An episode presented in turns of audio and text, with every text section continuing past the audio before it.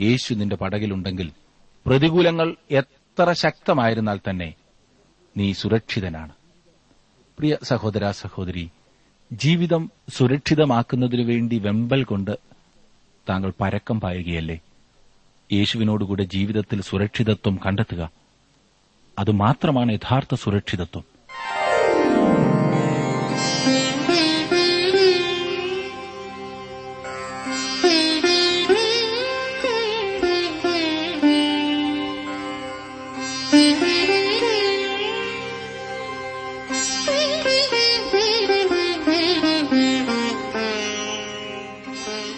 T W ആറിന്റെ വേദപഠന class ആരംഭിക്കുകയാണ്.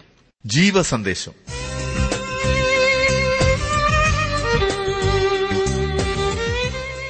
ജീവസന്ദേശം വചന പഠന ക്ലാസ്സിലെ ഇന്നത്തെ പാഠഭാഗം വിശുദ്ധ യോഹന്നാൻ എഴുതിയ സുവിശേഷം ആറാം അധ്യായം പതിനാറ് മുതൽ മുപ്പത്തിയഞ്ച് വരെയുള്ള വാക്യങ്ങൾ. പ്രാർത്ഥനയോടെ നമുക്ക് ശ്രമിക്കാം സഹോദരൻ ജോർജ് ഫിലിപ്പ് പഠനം ആരംഭിക്കുന്നു. ആർത്തുപാടും മഹത്വപ്പെടുത്തുന്നു മഹോന്നതനാം കർത്തനെ നിൻ മഹിമകളോർത്തുകൊണ്ട്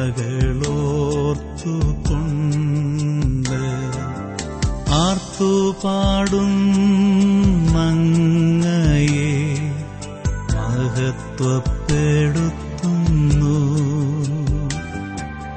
മഹോന്നതനാം കർത്തനെ നിൻ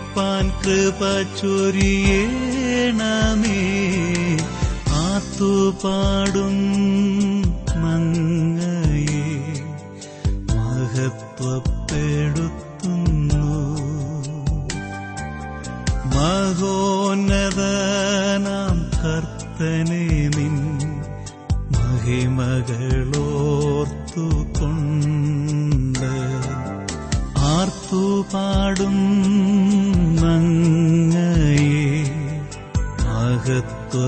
മഹത്വപ്പെടുത്തുന്നു മഹോന്നതനാം കർത്തനെ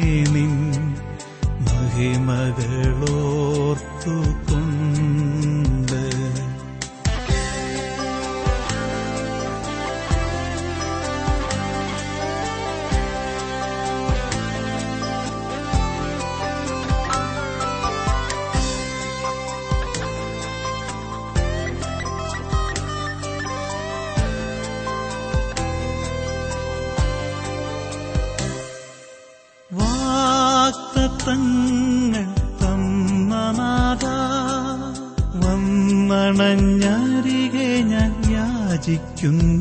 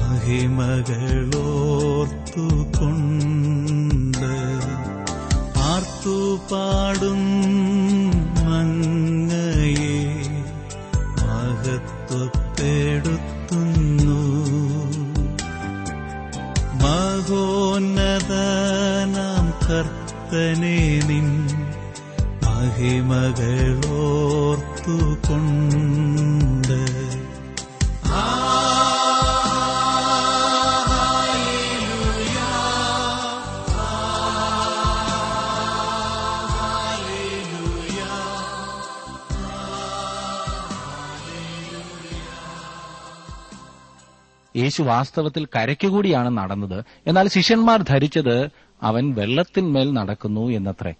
വെള്ളത്തോട് ചേർന്ന് നടന്നപ്പോൾ അവർ അങ്ങനെ ചിന്തിച്ചു പോലും നല്ല വിശദീകരണം പക്ഷേ അത് വിശ്വസിക്കുവാൻ കൂടി ആളുകളെ ആവശ്യമാണ്. ഓർക്കണം യോഹന്നാൻ ഒരു മീൻപിടുത്തക്കാരനായിരുന്നു. അതും ഗലീല കടലിലെ മുക്കുവൻ. അവന് ആ സ്ഥലമെല്ലാം വ്യക്തമായി അറിവുള്ളതായിരുന്നു. തങ്ങൾ തടാകത്തിൽ എവിടെയായിരുന്നു എന്നുള്ളത് പോലും യോഹന്നാൻ കൃത്യമായി പറയുന്നുണ്ട്. അതുകൊണ്ട് തന്നെ നമുക്കറിയാം യേശു കരയ്ക്കല്ലായിരുന്നു എന്ന്. യേശു വെള്ളത്തിന്മീതെ നടന്നു. ഇത് ഒരത്ഭുതമായിരുന്നു. അത്ഭുതം വിശദീകരിക്കുക അസാധ്യമാണല്ലോ. വിശ്വസിക്കുക മാത്രമേ ചെയ്യാൻ സാധിക്കൂ. വിശ്വസിക്കുവാൻ ബുദ്ധിമുട്ടുണ്ടോ? എന്നാൽ ആ വിഷയത്തിലേക്ക് തന്നെ നമുക്കിന്ന് പ്രവേശിക്കാം. വിശുദ്ധ യോഹനാന്റെ സുവിശേഷം ആറാം അധ്യായം ഒന്നു മുതൽ പതിനഞ്ച് വരെയുള്ള വാക്യങ്ങളാണ് നാം ഇന്നലെ പഠിച്ചത്. യേശു അഞ്ചപ്പവും രണ്ട് മീനും കൊണ്ട് ആയിരങ്ങളെ പോഷിപ്പിക്കുന്നതാണല്ലോ ആ സംഭവം. അതിനുശേഷം ഉണ്ടായ ചില കാര്യങ്ങളാണ് നമ്മുടെ ഇന്നത്തെ ചിന്താവിഷയം യേശു മലയിൽ പ്രാർത്ഥിപ്പാനായി പോയി. ശിഷ്യന്മാർ പടക് കയറി കടലക്കരെ കബർനവമിലേക്ക് യാത്രയായി. തുടർന്ന് ശ്രദ്ധിച്ചാട്ടെ യോഹന്നാന്റെ സുവിശേഷം ആറാം അധ്യായത്തിന്റെ പതിനാറ് മുതൽ ഇരുപത്തിയൊന്ന് വരെയുള്ള വാക്യങ്ങൾ ഞാൻ വായിക്കാൻ പോകുക പതിനാറ് മുതൽ ഇരുപത്തിയൊന്ന് വരെ. സന്ധ്യയായപ്പോൾ ശിഷ്യന്മാർ കടൽപ്പുറത്തേക്ക് ഇറങ്ങി പടക് കയറി കടലക്കരെ കബർന്നവോമിലേക്ക് യാത്രയായി. ഇരുട്ടായ ശേഷവും യേശു അവരുടെ അടുക്കൽ വന്നിരുന്നില്ല. കൊടുങ്കാറ്റടിക്കിയാൽ കടൽ കോപിച്ചു. അവർ നാല് അഞ്ച് നാഴിക ദൂരത്തോളം വലിച്ച ശേഷം യേശു കടലിന്മേൽ നടന്ന് പടകിനോട് സമീപിക്കുന്നത് കണ്ട് പേടിച്ചു. അവൻ അവരോട് ഞാനാകുന്നു പേടിക്കേണ്ട എന്ന് പറഞ്ഞു. അവർ അവനെ പടകിൽ കയറ്റുവാൻ ഇച്ഛിച്ചു. ഉടനെ പടക് അവർ പോകുന്ന ദേശത്ത് എത്തിപ്പോയി. യേശു ശിഷ്യന്മാരെ ധൃതിയിൽ പടകിൽ കയറ്റി ഗലീല കടലിനപ്പുറത്തേക്ക് നിർബന്ധിച്ചയച്ചതിന് ശേഷം പ്രാർത്ഥിപ്പാൻ മലയിൽ കയറിപ്പോയി എന്ന് മറ്റ് സുവിശേഷങ്ങളിൽ നാം വായിക്കുന്നുണ്ട്. ഏകദേശം മൂവായിരം അടി ഉയരമുള്ള മലകളായിരുന്നു അവ. അവിടെ നിന്നുണ്ടാകുന്ന കൊടുങ്കാറ്റ് പെട്ടെന്ന് ഗലീല കടലിൽ പ്രത്യക്ഷമാകുമായിരുന്നു. ആ സമയത്തുണ്ടായത് വലിയൊരു കൊടുങ്കാറ്റായിരുന്നു. ഏകദേശം മൂന്ന് മൂന്നര മൈൽ യാത്ര ചെയ്ത് അവർ കടലിൽ പകുതി ദൂരം ചെന്നിരുന്നു. കടലിന്റെ മധ്യത്തിൽ വെച്ചാണ് യേശു വെള്ളത്തിന്മീതെ നടന്നു വരുന്നത് അവർ കാണുവാനിടയായത്. യേശുവിനെ അവർ തിരിച്ചറിയാഞ്ഞതുകൊണ്ട് അവർ ഭയപ്പെട്ടു. കൊടുങ്കാറ്റിനിടയിൽ കൂടി യേശു അവരുടെ അടുത്ത് വരുന്നതായി നാം ഇവിടെ കാണുന്നു. പ്രിയ സുഹൃത്തെ ഇന്നും അപ്രകാരമുള്ള സമയത്താണ് യേശു തന്റെ പ്രിയപ്പെട്ടവരുടെ അരികിൽ കടന്നു വരുന്നത്. പ്രശ്നങ്ങളുടെയും പ്രതികൂലങ്ങളുടെയും ദുഃഖത്തിന്റെയും ബുദ്ധിമുട്ടുകളുടെയും നെടുവീർപ്പിന്റെയും മധ്യത്തിൽ അവന്റെ സാന്നിധ്യം നമുക്ക് കൂടുതൽ യാഥാർത്ഥ്യമായി തീരുകയും ആശ്വാസം പകരുകയും ചെയ്യുന്നതാണ്. ആരോടും പറഞ്ഞറിയിക്കുവാൻ സാധിക്കാത്ത തീച്ചുളയുടെ അനുഭവങ്ങളിൽ കൂടി കടന്നുപോകേണ്ടി വരുമ്പോൾ ഇതാ നാലാമതൊരുവനെ നമുക്ക് കാണുവാൻ സാധിക്കുന്നു. അർദ്ധരാത്രി വരെ തിരമാലകൾ ശക്തിയായി അടിച്ചുയരുന്നതുവരെ എന്തിനാണ് അവൻ താമസിച്ചത് എന്നെനിക്കറിയില്ല. ഒരുപക്ഷെ ആ സമയമായിരിക്കും നാം അവനെ അധികമായി ശ്രദ്ധിക്കുന്നത്.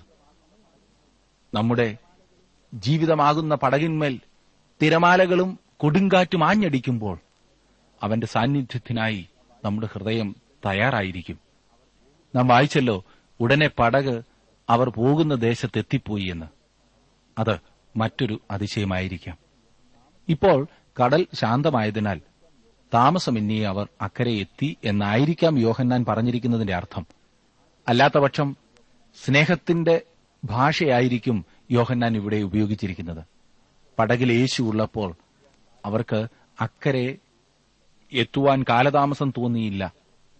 പ്രിയ സുഹൃത്തെ താങ്കളുടെ പ്രശ്നങ്ങളുടെ മധ്യത്തിൽ യേശുവിനെ താങ്കൾക്ക് കാണുവാൻ കഴിയുന്നുണ്ടോ?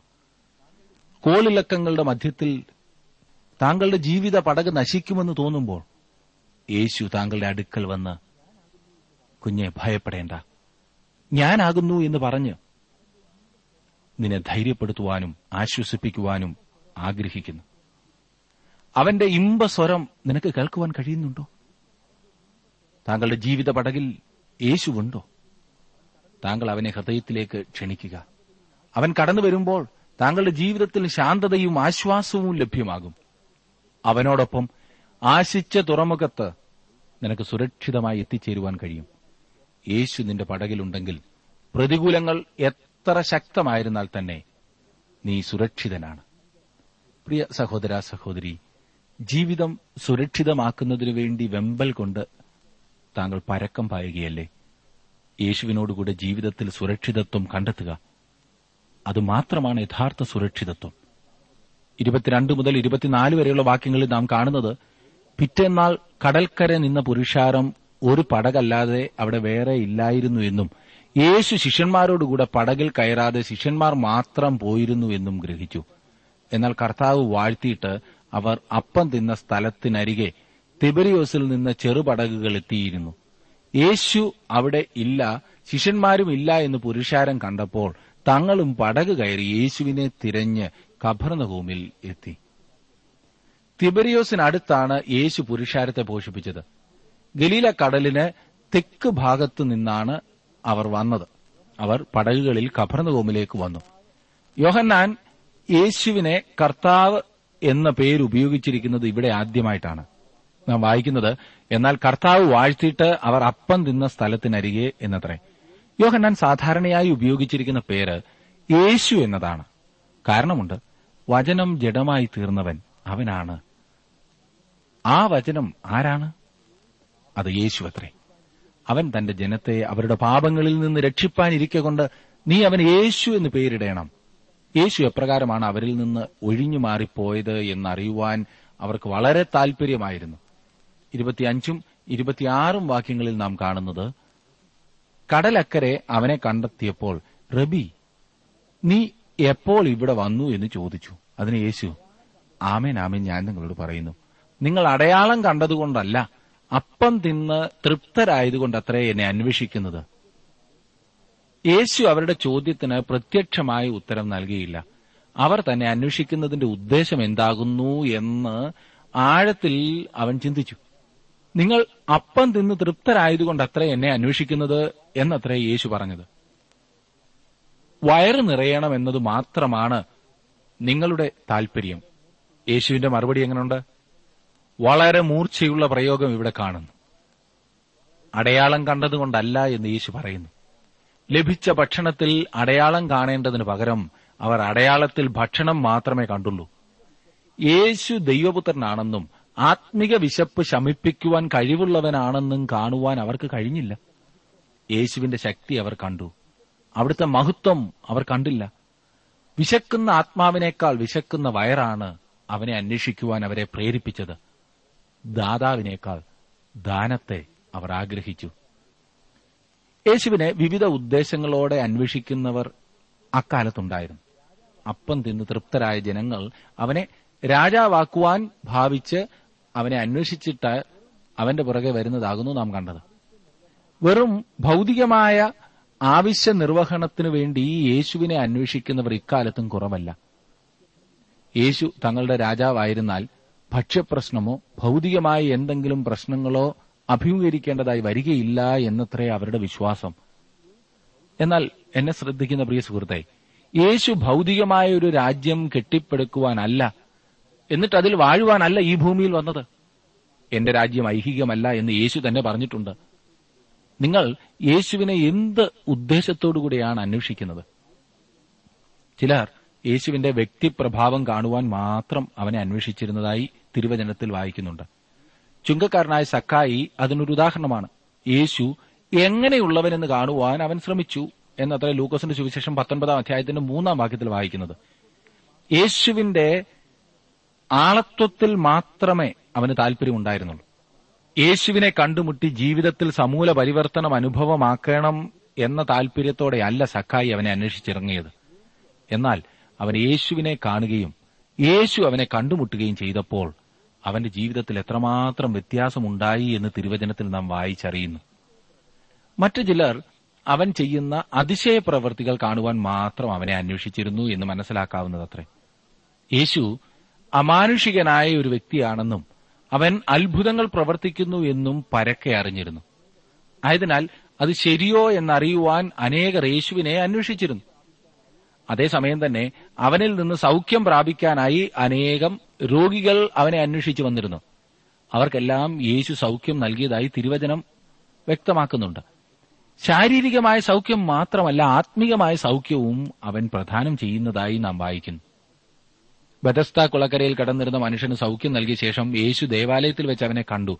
അവനോട് നോക്കൂ നിനക്ക് സൗഖ്യമായല്ലോ. അധികം തിന്മയായത് ഭവിക്കാതിരുപ്പാൻ ഇനിയും പാപം ചെയ്യരുത് എന്ന് പറഞ്ഞു. ഇന്ന് യേശു ശാരീരികമായ സൗഖ്യവും ആത്മീയ സൗഖ്യവും നൽകുന്നവനാണ്. വേറെ ചിലരുണ്ട്. യേശുവിൽ കുറ്റം കണ്ടുപിടിക്കുന്നതിനും അവനെ കൊന്നുകളയുന്നതിനും തക്കം അന്വേഷിച്ചുകൊണ്ട് യേശുവിനെ തിരഞ്ഞു നടന്നിരുന്നതായി ഈ കൂട്ടത്തെ നാം കാണുന്നു. അന്നത്തെ മത ഭരണാധികാരികളാണ് അപ്രകാരം യേശുവിനെ അന്വേഷിച്ചിരുന്നത്. ശാസ്ത്രിമാർക്കും പരീശന്മാർക്കും മഹാപുരോഹിതന്മാർക്കും ആ കൂട്ടത്തിൽ ഉൾപ്പെടുവാനായി സന്മനസ്സുണ്ടായി. ഏത്? യേശുവിനെ കൊന്നുകളയുവാനായി അന്വേഷിച്ചിരുന്നതായ കൂട്ടത്തിൽ. വിവിധ നിലകളിൽ യേശുവിനെ ദുഷിക്കുന്നവരും അവനെ കുറ്റം ചുമത്തുന്നവരും അവനെ വീണ്ടും ക്രൂശിക്കുന്നവരും ഇക്കാലത്തുമുണ്ട് സുഹൃത്തെ. എന്നെ ശ്രദ്ധിക്കുന്ന പ്രിയ സഹോദര സഹോദരി താങ്കൾ യേശുവിനെ അന്വേഷിക്കുന്നുണ്ടോ? എങ്കിൽ എന്തുദ്ദേശത്തോടെയാണ് അവനെ അന്വേഷിക്കുന്നത്? താങ്കൾക്ക് ജീവൻ നൽകുവാനും അതെ സമൃദ്ധിയായി ജീവൻ നൽകുവാനും താങ്കളുടെ ജീവിതത്തെ രൂപാന്തരപ്പെടുത്തുവാനും കഴിവുള്ള താങ്കൾക്ക് വേണ്ടി മരിച്ച് ഉയർത്തെഴുന്നേറ്റ യേശുവിനെയോ താങ്കൾ അന്വേഷിക്കുന്നത്? അങ്ങനെയെങ്കിൽ താങ്കളുടെ സകല പ്രശ്നങ്ങൾക്കും മതിയായവനായ യേശുവിനെ താങ്കൾക്ക് കണ്ടെത്തുവാൻ കഴിയും. ഇരുപത്തിയേഴാം വാക്യത്തിൽ നാം വായിക്കുന്നത് നശിച്ചു പോകുന്ന ആഹാരത്തിനായിട്ടല്ല നിത്യജീവങ്കിലേക്ക് നിലനിൽക്കുന്ന ആഹാരത്തിനായിട്ട് തന്നെ പ്രവർത്തിപ്പീൻ. അത് മനുഷ്യപുത്രൻ നിങ്ങൾക്ക് തരും. അവനെ പിതാവായ ദൈവം മുദ്രയിട്ടിരിക്കുന്നു എന്നുത്തരം പറഞ്ഞു. ശമരിയാക്കാരി സ്ത്രീയോടുള്ള യേശുവിന്റെ സമീപനവും ഇപ്രകാരമായിരുന്നു എന്ന കാര്യം ഓർമ്മിക്കുക. അവൾക്ക് വെള്ളമായിരുന്നു ആവശ്യമായിരുന്നത്. ഈ ജനത്തിന് അപ്പവും. ഇവ രണ്ടും അത്യന്താപേക്ഷിതമായ സംഗതികളത്രേ. മനുഷ്യജീവൻ നിലനിർത്തുന്നതിന് അത്യാവശ്യമായ വസ്തുക്കളാണ് അപ്പവും വെള്ളവും. യേശു അപ്പവും വെള്ളവുമാണ്. ഈ സാധാരണ സംഗതികൾ യേശു പ്രതീകങ്ങളായി ഉപയോഗിച്ചിരിക്കുന്നത് ശ്രദ്ധിക്കുക. അവൻ വചനമാണ്. വചനം ജഡമായി തീർന്നു. എപ്രകാരം നമുക്കതിനെ വിശദീകരിക്കുവാൻ കഴിയും? വചനമായ യേശു താണിറങ്ങി വന്ന് നമുക്ക് മനസ്സിലാക്കുവാൻ കഴിയുന്ന രീതിയിൽ സംസാരിക്കുന്നു. താൻ ജലമാകുന്നു ജീവന്റെ ജലം നൽകുന്നു എന്ന് അവൻ പറഞ്ഞു. താൻ അപ്പമാകുന്നു എന്ന് യേശു പറഞ്ഞു. വെള്ളം എന്താകുന്നു എന്നും അപ്പം എന്താകുന്നു എന്നും നമുക്കാരും വിവരിച്ചു തരേണ്ടതില്ലല്ലോ. നമുക്കറിയാം അത്. നോക്കിക്കേ ഇരുപത്തിയെട്ടാം വാക്യം. അവർ അവനോട് ദൈവത്തിന് പ്രസാദമുള്ള പ്രവൃത്തികളെ പ്രവർത്തിക്കേണ്ടതിന് ഞങ്ങൾ എന്തു ചെയ്യണമെന്ന് ചോദിച്ചു. വേറെ വിധത്തിൽ പറഞ്ഞാൽ രക്ഷിക്കപ്പെടുവാൻ തങ്ങൾ എന്ത് പ്രവൃത്തി ചെയ്യണമെന്നാണ് അവർ ചോദിച്ചത്. തങ്ങളുടെ പ്രവൃത്തി കൊണ്ട് രക്ഷിക്കപ്പെടാമെന്ന് മനുഷ്യർ ചിന്തിക്കുന്നു. തങ്ങളുടെ പ്രവർത്തനങ്ങൾ കൊണ്ട് രക്ഷ സമ്പാദിക്കുവാൻ തങ്ങൾ കഴിവുള്ളവരാണെന്നത്രേ അവരുടെ ചിന്താഗതി. തങ്ങളുടെ പ്രവർത്തനങ്ങളെ ദൈവം അംഗീകരിക്കണമെന്നും അവർ കരുതുന്നു. ദൈവത്തിന്റെ പ്രവൃത്തി എന്താകുന്നു എന്ന് പ്രത്യേകം ശ്രദ്ധിക്കുക. ഇരുപത്തൊൻപതാം വാക്യത്തിൽ യേശു അവരോട് ദൈവത്തിന് പ്രസാദമുള്ള പ്രവൃത്തി അവൻ അയച്ചവനിൽ നിങ്ങൾ വിശ്വസിക്കുന്നതത്രേ എന്നുത്തരം പറഞ്ഞു. എത്ര വ്യക്തമായ മറുപടി ഇല്ലേ? വളച്ചുകെട്ടി ഒന്നും പറയേണ്ട കാര്യമില്ല. പ്രവൃത്തി കൊണ്ട് രക്ഷ പ്രാപിക്കും എന്ന് ചിന്തിക്കുന്നുവെങ്കിൽ അത് ഈ ഒരൊറ്റ പ്രവർത്തനമാണ് അതെന്താണെന്ന് ചോദിച്ചു കഴിഞ്ഞാൽ ദൈവം അയച്ചവനിൽ വിശ്വസിക്കുന്നത് മാത്രമാണ്. ദൈവത്തിന് പ്രസാദമുള്ള പ്രവൃത്തി എന്താണ്? ദൈവം കൽപ്പിക്കുന്നതല്ല. ദൈവം നിവർത്തിച്ചതാണ്. നിങ്ങൾ ചെയ്യുന്ന പ്രവൃത്തിയല്ല. ദൈവം ചെയ്തു തികച്ച പ്രവൃത്തിയാണ് അവന് പ്രസാദമുള്ളത്. അത് മനുഷ്യന്റെ പ്രവർത്തനങ്ങളല്ല. ദൈവത്തിന്റെ പ്രവർത്തനമാണ്. അവൻ അയച്ചവനിൽ നിങ്ങൾ വിശ്വസിക്കുന്നതത്രേ ദൈവത്തിന് പ്രസാദമുള്ള പ്രവൃത്തി. ദൈവം അയച്ചവനെ സ്വീകരിക്കാതെയുള്ള ഏതൊരു ശ്രേഷ്ഠ കർമ്മവും ദൈവത്തെ സന്തോഷിപ്പിക്കുകയില്ല അതിന് രണ്ടു പക്ഷമില്ല. ഞാൻ വീണ്ടും പറയണമോ? ദൈവം അയച്ചവനെ അതായത് കർത്താവായ യേശുക്രിസ്തുവിനെ സ്വീകരിക്കാതെയുള്ള ഏതൊരു ശ്രേഷ്ഠ കർമ്മവും ദൈവത്തെ സന്തോഷിപ്പിക്കുകയില്ല. ദൈവം ആഹാരം നൽകുന്നു എന്നത്രേ അവൻ പറയുന്നത്. ഇന്ന് നമുക്ക് ആവശ്യമുള്ളത് അവനാണ് നമുക്ക് നൽകിയത്. നാം അതിൽ പങ്കുചേരേണ്ടതത്രേ. ഒരു വിരുന്നിനു വേണ്ടിയാണ് അവൻ നമ്മെ ക്ഷണിക്കുന്നത്. തെരുവുകളിലും കോണുകളിലും പോയി അവരെയും ക്ഷണിച്ചിരിക്കുന്നു എന്ന് അറിയിപ്പീൻ അത് സൗജന്യമായ ഭോജനമാണ് എന്നാൽ അത് ആത്മീയ ഭക്ഷണമത്രേ. മുപ്പതാം വാക്യത്തിൽ അവർ അവനോട് ഞങ്ങൾ കണ്ട് നിന്നെ വിശ്വസിക്കേണ്ടതിന് നീ എന്തടയാളം ചെയ്യുന്നു? എന്ത് പ്രവർത്തിക്കുന്നു? ശേ അവർ വിടുന്നില്ലല്ലേ? മനുഷ്യഹൃദയത്തിന്റെ കാഠിന്യമത്ര ഇത് വ്യക്തമാക്കുന്നത്? അതിശയകരമായ രീതിയിൽ കർത്താവ് അവർക്ക് ആഹാരം നൽകി പോഷിപ്പിച്ചതാണ്. അങ്ങനെ തിന്ന് തൃപ്തരായ ജനമാണ് ഞങ്ങൾക്കൊരടയാളം കാണിച്ചു തരിക നീ എന്തു പ്രവർത്തിക്കുന്നു എന്ന് ചോദിച്ചത്. അവർ വിശ്വസിക്കുവാൻ തയ്യാറല്ലായിരുന്നു എന്നത്രേ ഇവിടെ വ്യക്തമാകുന്നത്. അവർക്ക് ഭക്ഷണ കാര്യങ്ങളെക്കുറിച്ച് സംസാരിക്കുവാനായിരുന്നു താൽപര്യം. ഓർക്കണം തെളിവിന്റെ അഭാവമല്ല അവിശ്വാസത്തിന് കാരണം. അവിശ്വാസം തെളിവ് ചോദിച്ചുകൊണ്ടേയിരിക്കും. മനസ്സിലായല്ലോ? തെളിവിന്റെ അഭാവമല്ല അവിശ്വാസത്തിന് കാരണം. അവിശ്വാസം തെളിവ് ചോദിച്ചുകൊണ്ടേയിരിക്കും. എന്തെങ്കിലും കാര്യം കാണണം അത് മാത്രമായിരിക്കും അവിശ്വാസം എപ്പോഴും ആഗ്രഹിക്കുന്നത്. മുപ്പത്തിയൊന്ന് മുതൽ മുപ്പത്തിമൂന്ന് വരെയുള്ള വാക്യങ്ങൾ ഞാൻ വായിക്കാം. നമ്മുടെ പിതാക്കന്മാർ മരുഭൂമിയിൽ മന്ന തിന്നു. അവർക്ക് തിന്നുവാൻ സ്വർഗത്തിൽ നിന്ന് അപ്പം കൊടുത്തു എന്ന് എഴുതിയിരിക്കുന്നുവല്ലോ എന്ന് പറഞ്ഞു. യേശു അവരോട് ആമേൻ ആമേൻ ഞാൻ നിങ്ങളോട് പറയുന്നു. സ്വർഗത്തിൽ നിന്നുള്ള അപ്പം മോശയല്ല നിങ്ങൾക്ക് തന്നത്. എന്റെ പിതാവ് അത്രേ സ്വർഗത്തിൽ നിന്നുള്ള സാക്ഷാൽ അപ്പം നിങ്ങൾക്ക് തരുന്നത്. ദൈവത്തിന്റെ അപ്പമോ? സ്വർഗത്തിൽ നിന്നിറങ്ങി വന്ന് ലോകത്തിന് ജീവനെ കൊടുക്കുന്നത് ആകുന്നു എന്ന് പറഞ്ഞു. എത്ര മനോഹരമായിരിക്കുന്നു. എനിക്ക് ഈ മനുഷ്യരോട് സഹതാപം തോന്നുന്നുണ്ട്. കാരണം അവർ എപ്പോഴും ഭൗതികമായത് മാത്രമാണ് ആഗ്രഹിക്കുന്നത്. ഭൗതികമായ ഭക്ഷണത്തെക്കുറിച്ചാണ് അവർ ചിന്തിക്കുന്നത്. മോശ ഞങ്ങളുടെ പിതാക്കന്മാർക്ക് മന്ന തന്നു എന്നവർ പറയുന്നു. വാസ്തവത്തിൽ മോശയല്ല ദൈവമാണ് അവർക്ക് മന്ന കൊടുത്തത്. അത് ഒരു നേരത്തെ പ്രവൃത്തി മാത്രമായിരുന്നില്ല. നാൽപ്പത് വർഷക്കാലം ഓരോ ദിവസവും ദൈവം അവരെ പോഷിപ്പിച്ചു. അവർക്ക് ആഹാരം ലഭിക്കണം. അത് മാത്രമായിരുന്നു അവരുടെ ഉദ്ദേശം. മന്ന അവർക്ക് ജീവൻ നൽകി. ദൈവത്തിൽ നിന്നുള്ള ദാനമായിരുന്നു അത്. മരുഭൂമിയിൽ മന്ന അവർക്ക് ശാരീരികമായ ജീവൻ നൽകി. എന്നാൽ കർത്താവായ യേശു ക്രിസ്തു ആത്മീയ ജീവൻ നൽകുന്നു. എന്റെ പിതാവ് അത്രേ സ്വർഗത്തിൽ നിന്നുള്ള സാക്ഷാൽ അപ്പം നിങ്ങൾക്ക് തരുന്നത് എന്ന് യേശു വ്യക്തമാക്കി. അവർ അവനോട് അതായത് ഞാൻ മുപ്പത്തിനാലാം വാക്യം വായിക്കുന്നത് അവർ അവനോട് കർത്താവെ ഈ അപ്പം എപ്പോഴും ഞങ്ങൾക്ക് തരണമേ എന്ന് പറഞ്ഞു. ശബരിയിലെ കുളക്കരയിൽ നിന്നിരുന്നതായ ആ സ്ത്രീയെ പോലെയാണ് ഇവരും. അവൾ ഭൗതികമായ വെള്ളത്തെക്കുറിച്ച് മാത്രം ചിന്തിച്ചതിനാൽ ആ വെള്ളത്തിനു വേണ്ടി അപേക്ഷിച്ചു. കാരണം കോരുവാൻ വീണ്ടും കിണറ്റരിക വരെ വരേണ്ട ആവശ്യമില്ലല്ലോ എന്നതായിരുന്നു അവളുടെ ചിന്താഗതി. ജീവന്റെ ജലത്തെക്കുറിച്ചാണ് താൻ സംസാരിക്കുന്നത് എന്ന് അവൾക്ക് മനസ്സിലാക്കി കൊടുക്കുവാൻ സമയം തന്നെ എടുത്തു. ആത്മീയ ജീവൻ നൽകുന്ന ആത്മീയ അപ്പത്തെക്കുറിച്ചാണ് താൻ സംസാരിക്കുന്നത് എന്ന് ഈ ജനത്തിന് മനസ്സിലാക്കി കൊടുക്കുവാനും യേശുവിന് അധിക സമയം ചെലവഴിക്കേണ്ടി വന്നു. മുപ്പത്തിയഞ്ചാം വാക്യം യേശു അവരോട് പറഞ്ഞത് ഞാൻ ജീവന്റെ അപ്പമാകുന്നു. എന്റെ അടുക്കൽ വരുന്നവന് വിശക്കയില്ല. എന്നിൽ വിശ്വസിക്കുന്നവൻ ഒരു നാളും ദാഹിക്കുകയുമില്ല രണ്ട് കാര്യങ്ങൾ ഇവിടെ ബന്ധപ്പെടുത്തിയാണ് യേശു സംസാരിക്കുന്നത്. ക്രിസ്തു മന്നായാകുന്നു. നമുക്ക് ജീവൻ ഉണ്ടാകേണ്ടതിന് സ്വർഗത്തിൽ നിന്ന് ഇറങ്ങി വന്ന് തന്റെ ജീവനെ കൊടുത്തവൻ യേശുവാകുന്നു അതത്ര രക്ഷ. നാം ആത്മീയമായി വളർച്ച പ്രാപിക്കേണ്ടതിന് നിരന്തരമായി ഭക്ഷിക്കേണ്ട അപ്പവും അവനാകുന്നു. മന്ന ഒരു അത്ഭുത ഭക്ഷണമായിരുന്നു.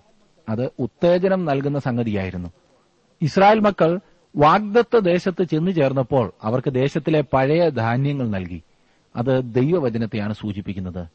അനേകം ആളുകൾ പഴയ ധാന്യം ഇഷ്ടപ്പെടുന്നില്ല എന്നത് ദുഃഖകരമായ കാര്യമത്രേ. ഞാനാകുന്നു എന്നുള്ള ഈ പ്രയോഗം യോഹന്നാന്റെ സുവിശേഷത്തിന്റെ ഒരു പ്രത്യേകതയാണ്. ക്രിസ്തുവിന്റെ വേലയെയും വ്യക്തിത്വത്തെയും പ്രഖ്യാപിക്കുന്ന അവകാശവാദങ്ങളാണിവ. കർത്താവ് പറയുന്നത് എന്റെ അടുക്കൽ വരുന്നവന് ഒരു നാളും വിശക്കുകയില്ല. എന്നിൽ വിശ്വസിക്കുന്നവന് ഒരിക്കലും ദാഹിക്കുകയുമില്ല എന്നത്രേ. നിരന്തരമായ വരവും വിശ്വാസവും എന്നതാണ് ഇവിടുത്തെ ആശയം. ആയുഷ് പര്യന്തം നിലനിൽക്കുന്ന വിശ്വാസമാണ് വിഷയം. വരിക എന്നത് സജീവവും ബാഹ്യവുമായ വിശ്വാസം പ്രവൃത്തിയിൽ കാണിക്കുമ്പോൾ വിശ്വസിക്കുക എന്നത് വിശ്രമിക്കുന്നതും ആന്തരികവുമായ വിശ്വാസം ചിന്തയിൽ കാണിക്കുന്നു. വിശ്വസിക്കാതെ വരാനോ വരാതെ വിശ്വാസം പ്രകടമാക്കുവാനോ സാധ്യമല്ല. ക്രിസ്തു വ്യക്തിപരമായി ജീവന്റെ അപ്പമാണ്. മന്ന മനുഷ്യന്റെ ശാരീരിക വിശപ്പ് മാത്രമേ പരിഹരിച്ചുള്ളൂ. ക്രിസ്തുവാകട്ടെ ആത്മീകമായ സകല ആവശ്യങ്ങളെയും പരിഹരിക്കുന്നു. ശാരീരികമായ വിശപ്പും ദാഹവും പോലെ ആത്മികമായ വിശപ്പും ദാഹവും നമുക്കുണ്ട്. ഇത് പരിഹരിക്കാനാണ് ക്രിസ്തു വന്നത് എന്ന് പറഞ്ഞാൽ രക്ഷയ്ക്കായി കർമ്മങ്ങളെയോ മതങ്ങളെയോ അല്ല ക്രിസ്തുവിനെയാണ് ഒരു മനുഷ്യൻ സമീപിക്കേണ്ടത്. മനുഷ്യന്റെ ആത്മരക്ഷയ്ക്ക് യേശുവിൽ വിശ്വസിക്കുക എന്നൊരു മാർഗം മാത്രമേ ഉള്ളൂ. എന്നെ ശ്രദ്ധിക്കുന്ന പ്രിയ സുഹൃത്തെ താങ്കളുടെ ജീവിതത്തിൽ ആരെയാണ് വിശ്വസിച്ചിരിക്കുന്നത്? താങ്കളുടെ ജീവിതത്തിൽ യേശുവിനെ എന്തിനാണ് ആശ്രയിക്കുന്നത്? ഭൗതിക സമൃദ്ധിക്ക് വേണ്ടിയോ? ഭൗതികമായ സംതൃപ്തിക്ക് വേണ്ടിയോ? അതോ ആത്മാവിന്റെ ദാഹം ശമിക്കുവാൻ ആത്മാവിന്റെ വിശപ്പ് അടങ്ങുവാൻ താങ്കൾ ദൈവത്തെ താങ്കൾ യേശുവിനെ അംഗീകരിച്ചിട്ടുണ്ടോ? യേശുവിൽ വിശ്വസിക്കുന്നുണ്ടോ? താങ്കളുടെ ജീവിതത്തെ ദൈവകരങ്ങളിലേക്ക് സമർപ്പിക്കുമോ? യേശുവിനെ കാണേണ്ട വിധം കാണുവാൻ അനുഗമിക്കേണ്ട വിധം അനുഗമിക്കുവാൻ ദൈവവചനത്തിന്റെ സ്വാധീനതയിൽ ആയിത്തീരുവാൻ ദൈവം താങ്കളെ സഹായിക്കട്ടെ.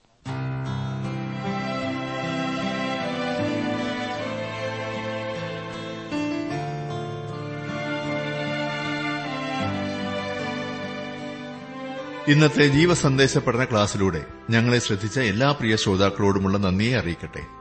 ദൈവവചനം കൃത്യമായി ക്രമമായി പഠിക്കുവാൻ ലഭിച്ചിരിക്കുന്ന ഈ അസുലഭ അവസരം പ്രയോജനപ്പെടുത്തുകയും സ്നേഹിതരെ അതിനായി ഉത്സാഹിപ്പിക്കുകയും ചെയ്യുക. അഭിപ്രായങ്ങളും നിർദ്ദേശങ്ങളും പ്രാർത്ഥനാ വിഷയങ്ങളും ഞങ്ങളെ അറിയിക്കുക. ഈ പുസ്തകത്തിന്റെ വിഷയവിഭജനം audio C D S D card എന്നിവ ആവശ്യമെങ്കിൽ ഞങ്ങളുമായി ബന്ധപ്പെടുക. ഞങ്ങളുടെ വിലാസം ജീവസന്ദേശം പോസ്റ്റ് ബോക്സ് നമ്പർ മൂന്ന് തിരുവല്ല അഞ്ച് Keralam. Phone zero four six nine two seven zero zero two eight four mobile nine four four seven seven six seven three seven eight ഞങ്ങളുടെ email address Malayalam T T V at radio eight eight two dot com വെബ്സൈറ്റിലും ഞങ്ങളുടെ programme ലഭിക്കുന്നതാണ്. ഞങ്ങളുടെ website W W W dot radio eight eight two dot com